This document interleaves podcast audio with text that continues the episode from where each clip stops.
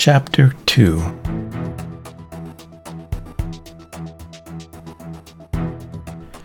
During the night, Dinky, who was closest to the trail, bellowed at the sound of a crash in the unlit path.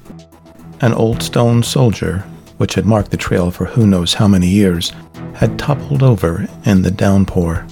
The heavy, weather beaten stone soldier had succumbed, as in death itself, finger deep in the wet ground, and created a shallow grave. The startled burrow beast stayed awake for some time, bemoaning his tired feet and pitiful meals. After the fitful night, Randall awoke from his own snoring, though his party remained solidly asleep under cover of mist. The only sounds were the occasional drips of the concluding rain. After waking, Randall stared long at his nearly empty tobacco pouch. Oh, how could I consume so much in one night?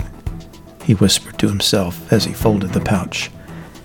He needed to stand, but when he was upright, he spotted the female from his vision. Her voice clucked. We thought you weren't going to make it, as her clawed forefinger touched Randall's chest. Randall pulled away and rubbed his numb head. His eyeballs painfully moved inside their sockets. Was he merely dreaming during the day? Never before had a nightly visitor remained so. Drink, his apparition said. Her cupped hand dripped with water close to Randall's mouth. The water came from the storm's runoff, but Randall had no faith in her. She gestured a second time for him to drink. In vain, he smelled the wetness, unable to move his tongue. The dregs of intoxication had sealed his mouth. Open, she gently commanded. Her fingers wetted his mouth and forced the moisture onto the tip of his tongue. In response, his mouth moved. The strange woman espied her minor success, and, for the next minute, she worked more water into Randall's mouth. You have eaten your tobacco, but for a small scraping it is all gone. She answered Randall's question that he was unable to ask. Randall's stomach burned as nausea rolled him over and then to one side he heaved its contents. There was his sinister answer, and he fainted.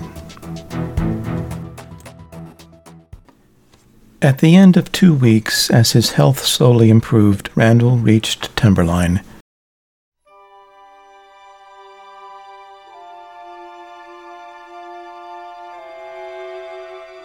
After feeding his stock, he ate his small lunch of boiled whole oats mixed with dried salted seaweed, and afterwards waited for his meal to settle. Few trees appeared short pines, white birch, bristle cones, and the bravest, the exposed subalpine firs which grew as stunted krummholzes in the gales. Barefaced boulders displayed themselves in the open, thin cover. Uneven patches of unmelted snow tucked themselves behind large rocks where the sunshine never shone. Randall's river companion, the Magda, wound along a perilous path below. Soon he would arrive above its fountainhead, a mesh of brooks that gurgled over smooth stones and sandy bottom. The upper derived its flow from the melting snows, but the lower received its water from invigorating heady springs rising out of the ground. However, his path above the Magda, Randall worried, guaranteed none. Shortly, he spoke with deliberation to the pack animals.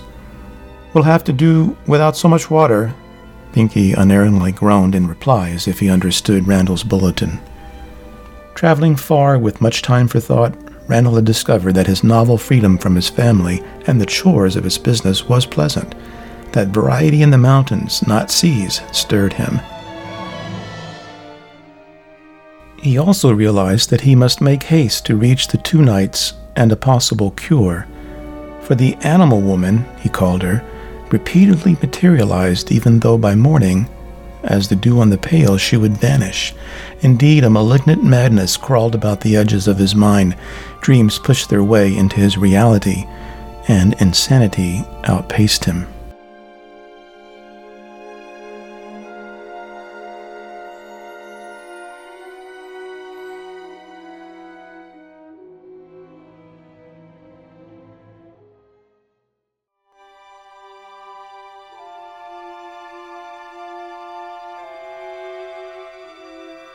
Duran Herpedros made his way down the path from Jambismara, his summer home, to gather more food from his fields.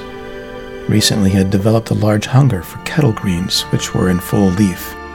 From his gardens, located on a southerly aspect high above the Tis Ri Trail, Herpedros could survey the serpentine Magda below. As he approached the edge, he spotted the tourists, that is, Randall and his motley crew. Visitors were rare, yet from the traveler's current location, none could spot the hermit. With long, steady strides along a covered path, Turan reached the orchards and green rows, picked enough for two meals, and left. He was sure he had escaped the stranger's attention.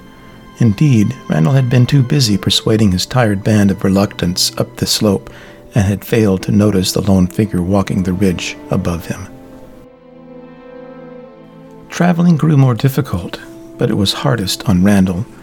The stubborn animals, unused to long distances and rough terrain, discerned the scarcity of food. The higher they traveled, the less fare there was to forage. Perhaps he had made a costly mistake in his selection of beasts, dear enough to lose the whole trip. His camel was not used to the cold nights, and Dinky appeared entirely unfit for the steep inclines, as he was the size of a small house. The burrow beast's constant complaining, too, became a nuisance. Each day, Randall's strength thinned, as did the atmosphere. Furthermore, loneliness in the vast mountains, combined with anxiety over his own mental stability, disrupted his peace. Red faced with heat and frustration, disgusted with his animal's growing stubbornness, Randall plopped down on a pile of trail dust and cursed aloud. Oh, Bais, you're nothing but a bunch of worthless dregs. After a bit of thought, still frustrated, he shouted again. And we're behind schedule. The cursed snow will come before we've had a chance to return from the Bohm. Dinky bawled with discontent, and Randall lost his last measure of patience. He jumped up and in two steps was at Dinky's side with one foot in the back part of his hindquarters.